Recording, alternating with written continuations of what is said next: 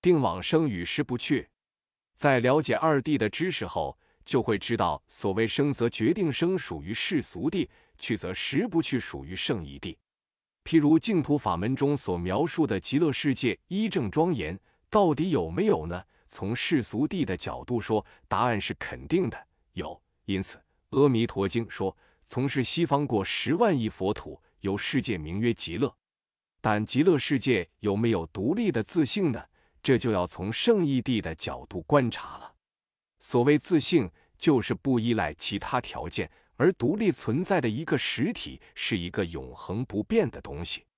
而极乐世界从比量上说，是阿弥陀佛类劫勤修福慧所成就的。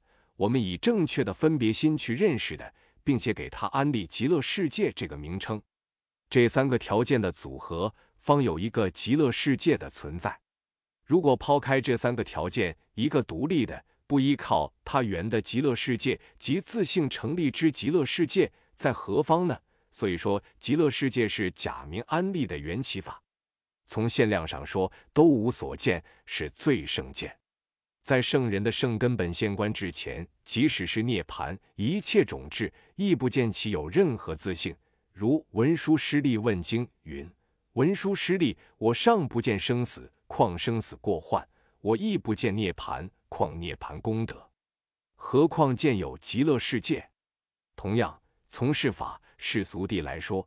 往生到极乐世界，也去到极乐世界，但从圣义地空性来说，无生无往。此即龙树在中论所说的“不来亦不去”之意。